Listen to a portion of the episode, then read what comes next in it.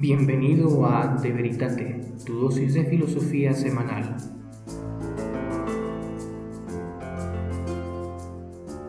Muy buenas, bienvenidos todos otra vez a un episodio más de De Veritate. Muchísimas gracias por estar aquí y ahora vamos a hablar de uno de los temas más importantes de todo este podcast.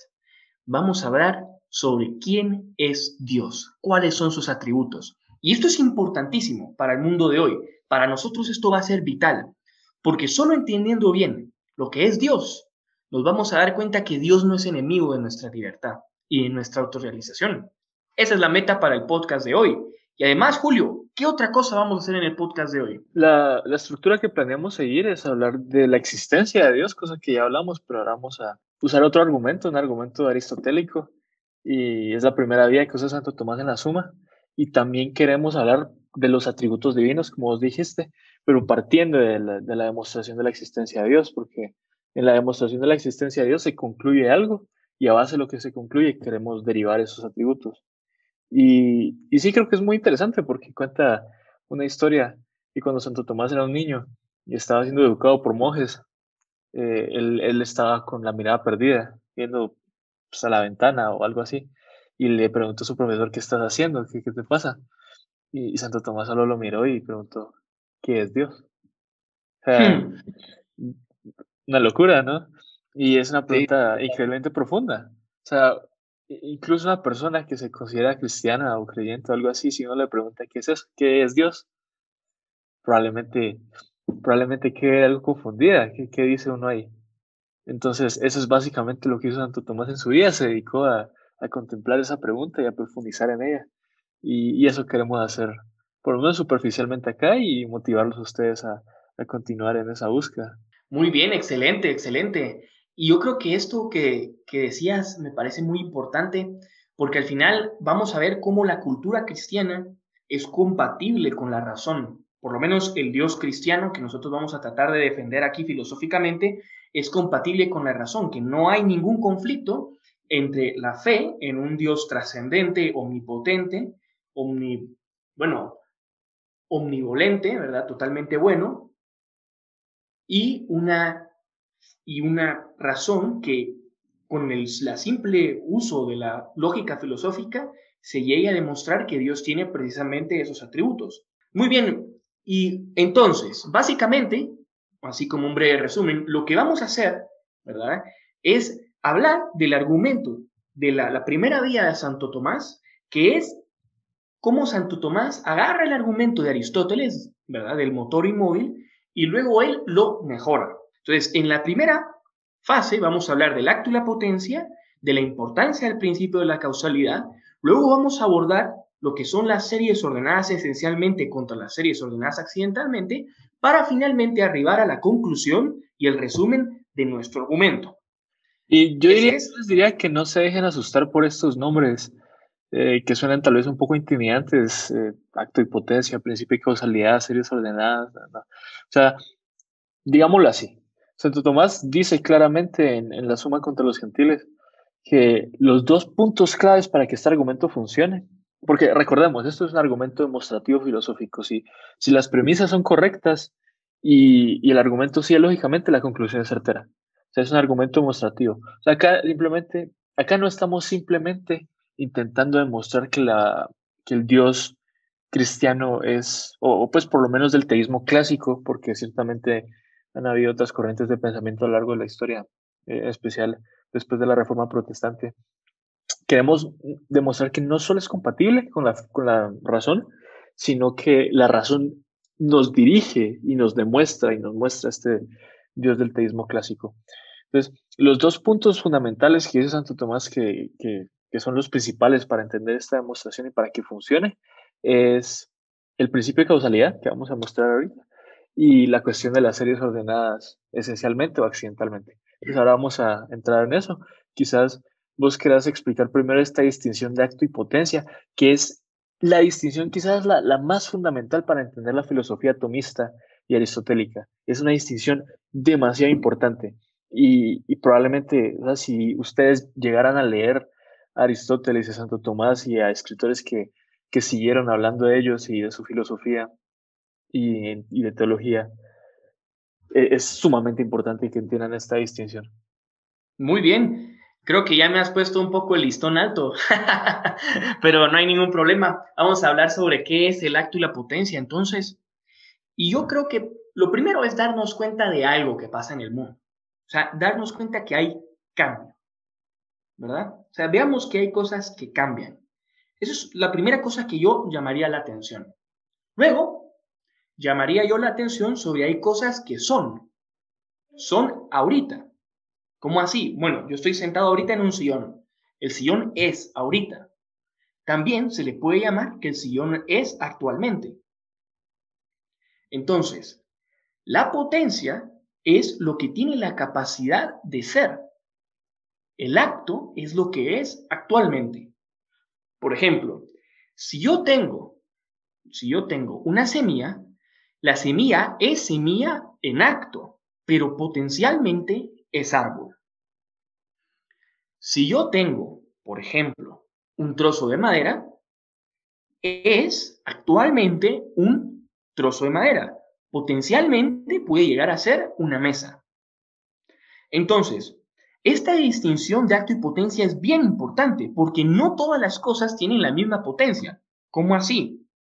Bueno, hay cosas, por ejemplo, un pedazo de cristal no tiene la potencia de convertirse luego en un árbol contra una semilla, que sí la tiene. O sea, no es una simple privación la potencia, ¿verdad? No es simplemente decir como que no tiene esto, pero no, es la posibilidad de llegarlo a tener que tiene en su ser las capacidades de llegar a hacer eso. ¿Sí, Julio? O sea, vos decís que la potencia está fundamentada en la naturaleza de la cosa. Sí. Como en el caso de la semilla, en virtud de la naturaleza de, este organismo, de esta sustancia, tiene la potencia de convertirse en un árbol, pero no tendría la potencia de, de volverse un pájaro, porque eso no está en su naturaleza. Entonces, por eso decimos que la potencia es algo real, es algo que tiene ser, de cierta manera. Exacto. Mm, o sea, no, porque creo que en nuestra concepción moderna de las cosas diríamos que solo lo que está en acto es real, solo lo que es y, vemos que es. Pero Aristóteles te diría que, que, no, que lo que es en potencia también es, no, no de la misma manera tan plena como lo que es en acto, porque lo que es en acto es más perfecto en virtud de estar en acto, pero lo que es en potencia también es en parte, es, de alguna manera. Y, y, esto quizás para dar un contexto histórico, eh, es muy importante para entender por qué Aristóteles propuso esta teoría de la actipotencia. En un punto estaba Parménides y Parménides decía que eh, estaba razonando y dijo que no podía haber cambio en el mundo. Dijo que no podía haber cambio en el mundo porque una cosa no podía pasar del no ser al ser, que no tiene ningún sentido. Algo que pasa de no ser a no es, es inconcebible. Es como decir que tenemos una taza de café caliente y, y, el, y el frío del café no existe, no es, según Parménides.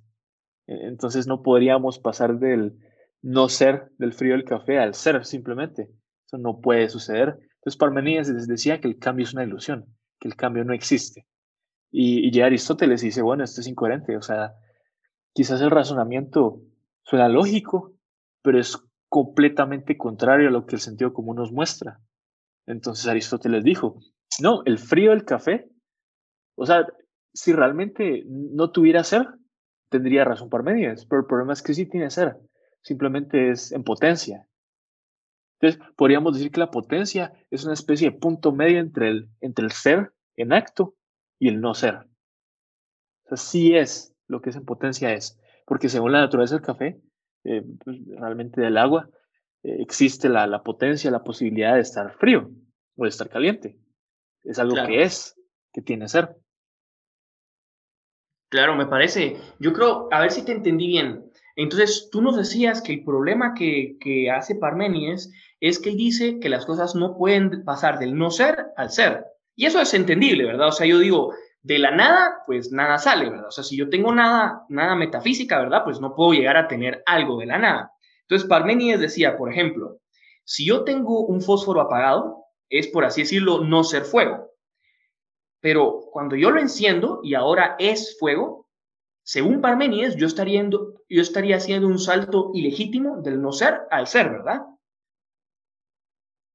Con lo cual, eso para Parménides no se puede. Entonces, Parménides lo que diría es que no hay cambio, que en realidad eso es una mera apariencia, una mera ilusión. Y entonces Aristóteles, para solucionar este problema, propone lo del acto y la potencia, diciéndome que el fósforo está en potencia de ser fuego, porque tiene la potencia de ser fuego. No tiene la potencia de ser agua, el fósforo, ni la potencia de ser avión, ni la potencia de ser árbol, sino tiene la potencia de ser fuego. Y luego, cuando yo lo, lo muevo, logro encenderlo y lo paso a acto, que tiene el acto de ser fuego. Así estamos, ¿verdad? Sí, y creo que algo que es muy importante distinguir en este momento es la, distinción entre metafísica y física, porque una vez está discutiendo con una persona sobre estos temas y decía, no, la física aristotélica eh, ya es algo del pasado, o sea, apareció Newton y después los físicos modernos y, no, o sea, Aristóteles ya no tiene ningún sentido. Pero la cuestión acá es que esta teoría es una teoría metafísica. O sea, la manera en la que acto y potencia explica el cambio en la realidad, sí tiene que englobar la física, pero la física lo que hace es que se explica cómo suceden los cambios de manera particular. Te explica, bueno, en este, en este caso vemos la energía cinética y, yo qué sé. O sea, te da los particulares, pero la metafísica lo que te da es los generales y, y sí, ¿quieres agregar algo ahí? O sea, yo diría que es esa distinción entre esa generalidad que está la metafísica, que tiene que ser válida eh, de una manera más, más pues, absoluta y general.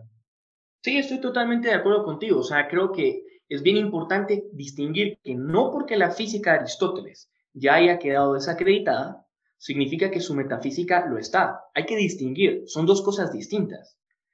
Y, por ejemplo, o sea, pensemos que en la física actual se siguen utilizando conceptos aristotélicos. Energía potencial, gravitacional, por ejemplo, que luego se convierte en energía cinética, como una analogía. O sea, cuando, cuando un físico te pone un objeto en alto y te dice, este tiene energía potencial, te está diciendo que tiene la potencia de pasar a tener energía.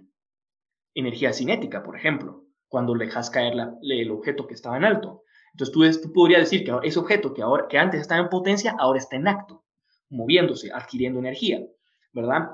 Entonces, también, por ejemplo, uno podría, hay distintos ejemplos en la física que se pueden utilizar para explicar un átomo de hidrógeno y un átomo de oxígeno, bueno, átomos de hidrógeno y átomos de oxígeno, ¿verdad? Tienen la potencia de al unirse convertirse en agua. Si no tuvieran esa potencia por su propia naturaleza, si el oxígeno y el hidrógeno no tuvieran la potencia en su naturaleza inscrita de unirse y formar el agua, no se podría formar.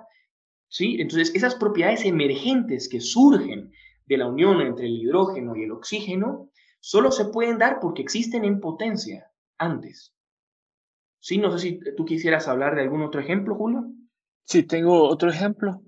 Eh, una vez estaba leyendo un texto que escribió Werner Heisenberg, este famoso físico cuántico que, pues, de, él viene el principio de la incertidumbre de Heisenberg, y, y, él decía que vemos en la mecánica cuántica ciertos, ciertas cosas que pueden ser explicadas en términos de, filosofía aristotélica, como en el caso de la órbita del electrón.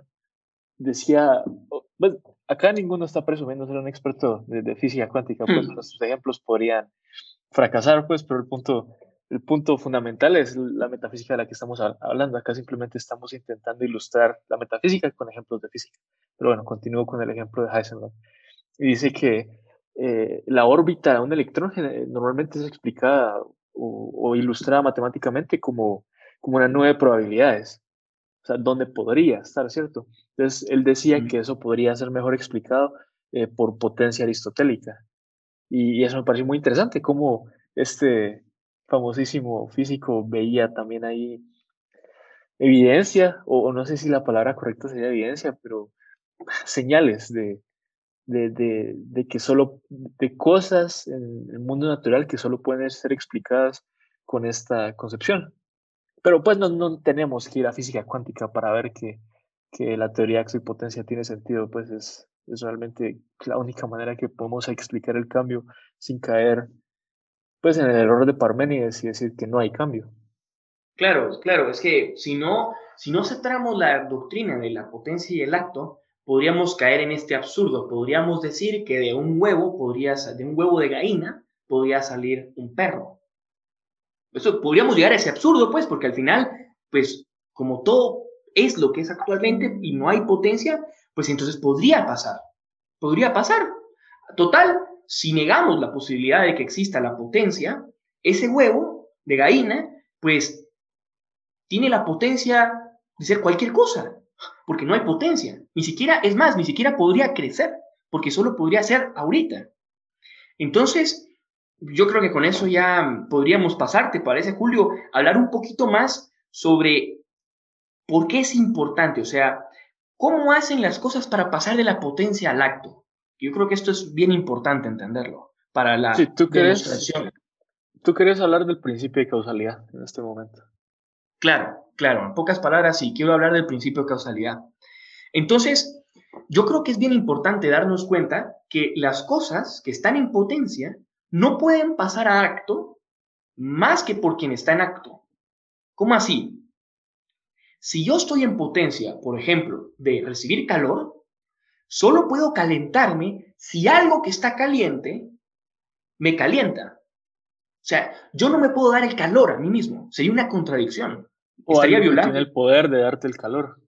Claro, o algo que tiene el poder de calor con fricción, ¿cierto? Ahí, o sea, no es como que la mano. Exacto. Entonces, si yo me froto un brazo, por ejemplo, no es como que mi mano antes estuviera caliente, pero tiene el poder, ¿no? De causar eh, ese calor. Exacto. Ahí amaríamos eminentemente, ¿no? Eh, uf, yo creo que es. Sí. Eh, pero ese es otra. no, pero está bien, está bien. Yo, yo diría, sí, es que solo era ahí diríamos que la mano tendría el calor eminentemente, ¿verdad? Pero, pero bueno. Luego... O virtualmente, creo. O virtualmente también, o virtualmente también, pero el punto es que lo tiene en acto. De alguna manera lo tiene en acto. ¿Sí? Y luego eso permite que mi potencia de ser calentado se actualice. Ahora, esto es bien interesante porque nos damos cuenta que es obvio a simple vista, o esto pasa todo el tiempo. Pensemos en la electricidad. Una batería solo puede crear una diferencia de voltaje en un circuito si la batería antes tiene una diferencia de voltaje. O sea, una batería solo puede crear una diferencia de voltaje de 8 voltios en un circuito, para los que sean ingenieros, simplemente si la batería antes tiene 8 voltios de potencial o más.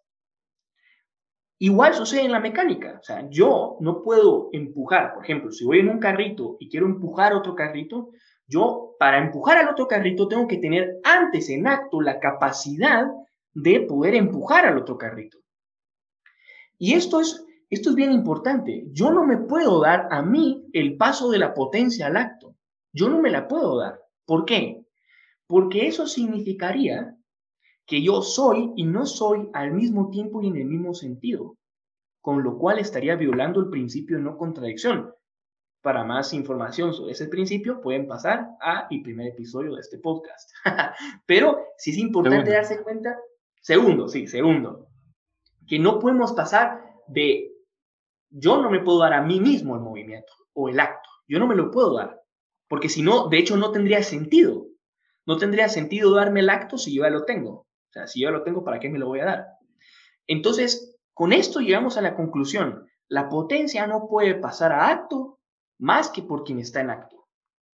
Ok, a ver si te entendí. Entonces ahí lo que estás diciendo es que solo en acto puede actualizar la potencia de algo.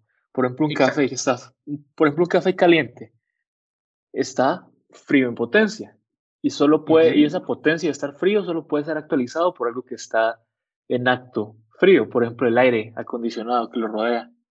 A ver, entonces eso es lo primero que dijiste, que solo algo que está en acto puede actualizar una potencia y luego que una cosa no puede actualizarse a sí misma porque eso violaría el principio de no contradicción. Porque, por ejemplo, en el ejemplo del café, sería decir que el café está frío en potencia, o sea, que está caliente, y que está frío en acto al mismo tiempo. Entonces, no puede estar frío y caliente al mismo tiempo.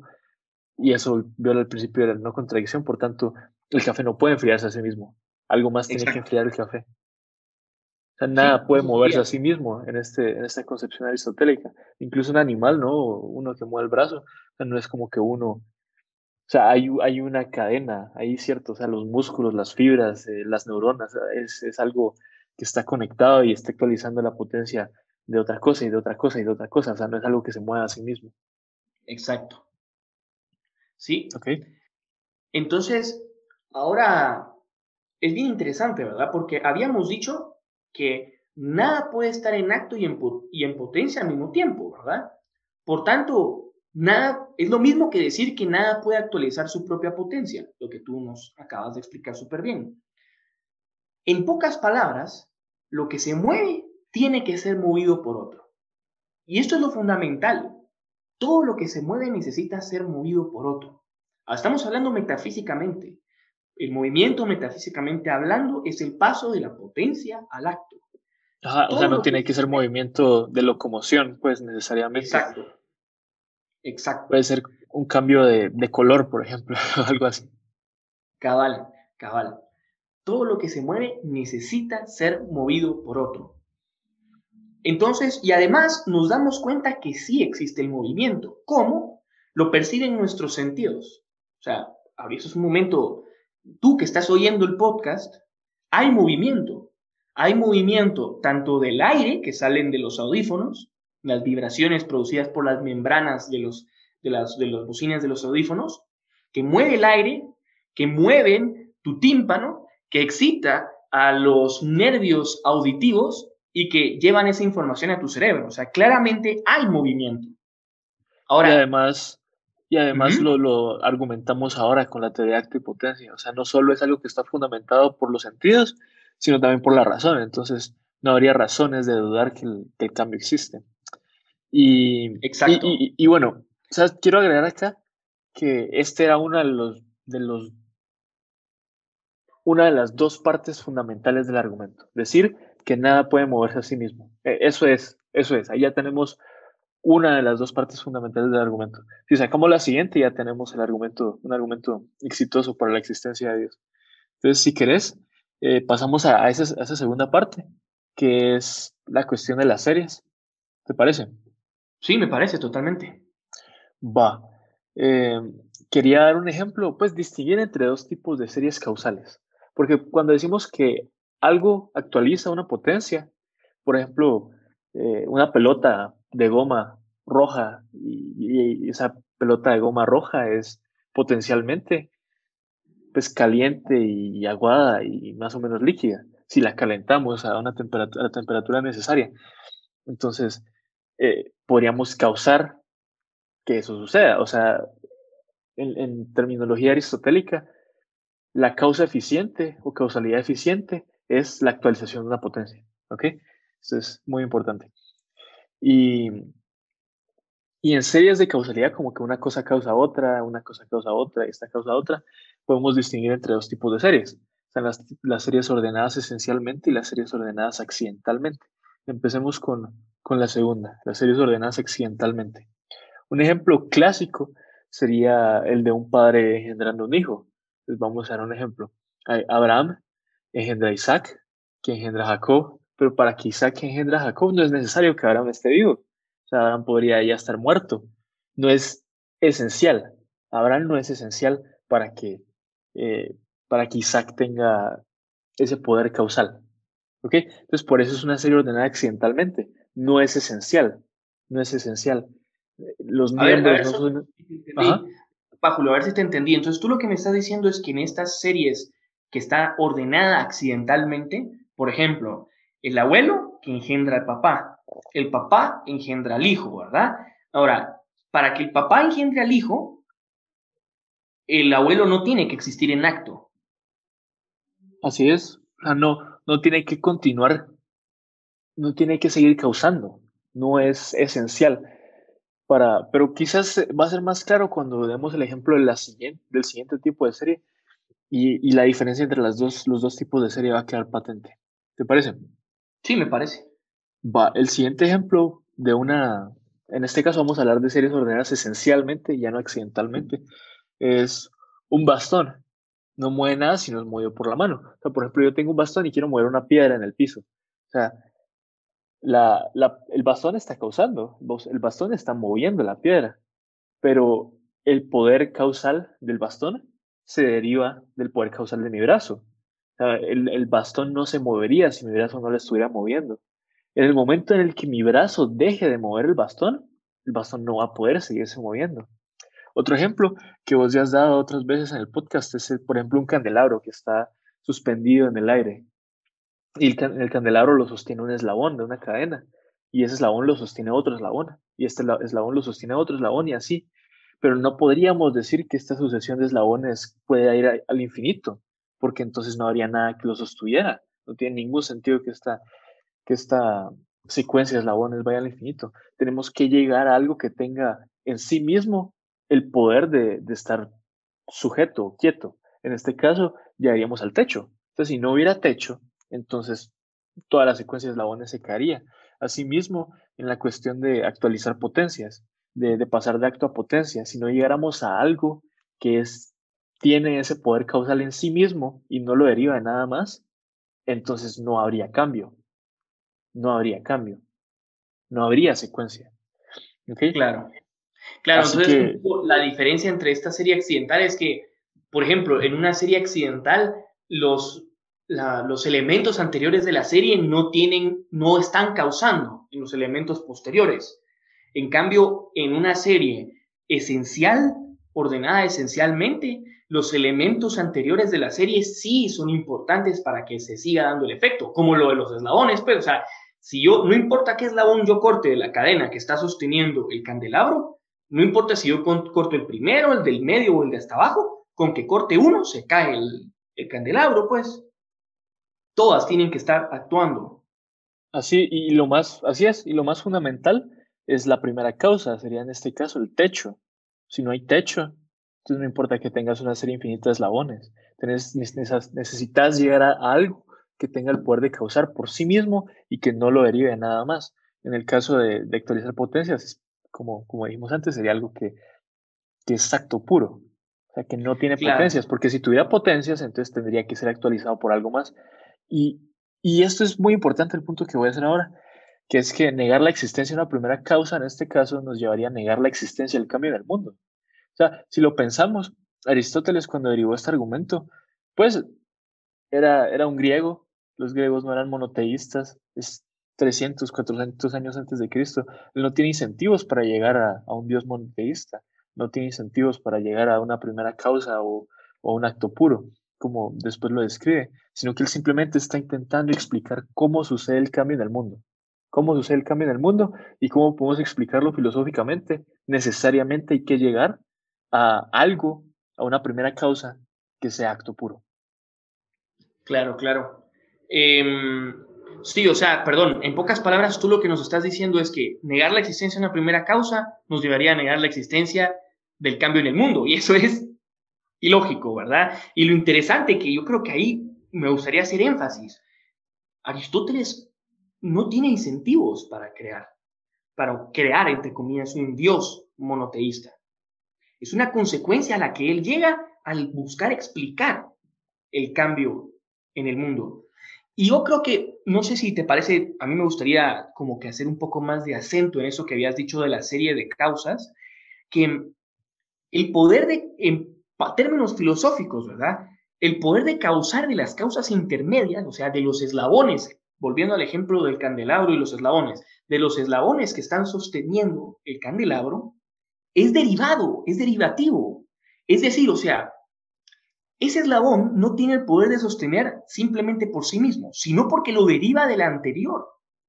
Y esa deriva de la anterior, si no hubiera primera causa que tuviese ese poder, no podría haber serie, porque tendrías un eslabón que no tuviera alguien arriba. O sea, no sé cómo em, tendrías, estarías diciendo, por ejemplo, que el candelabro se sostiene por sí mismo, sin necesidad de ningún, de ninguna cadena de eslabones.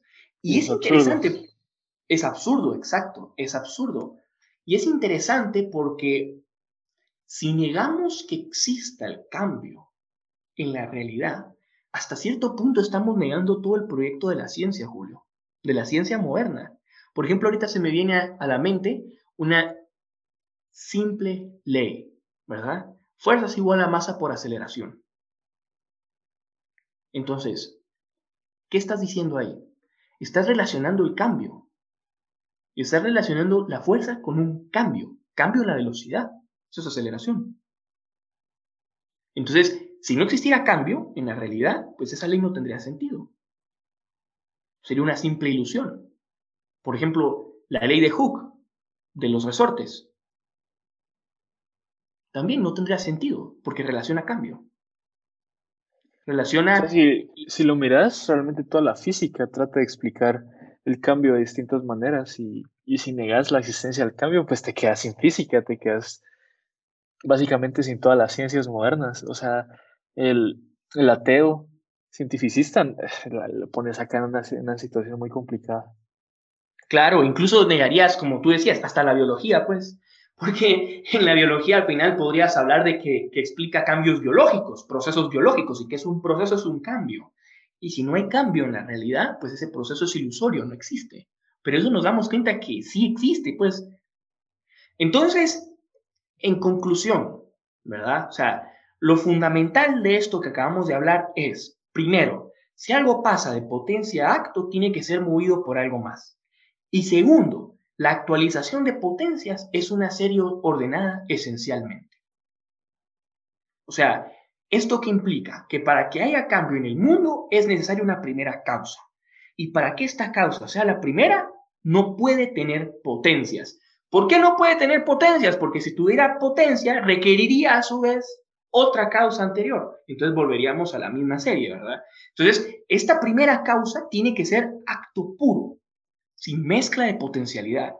Y como vamos a ver más adelante en el siguiente episodio, este acto puro es lo que todos reconocen como Dios. Entonces, muchísimas gracias por haber estado en este episodio y quédense con nosotros para la próxima semana porque vamos a abordar cómo este acto puro es el Dios de los cristianos. Muchas gracias.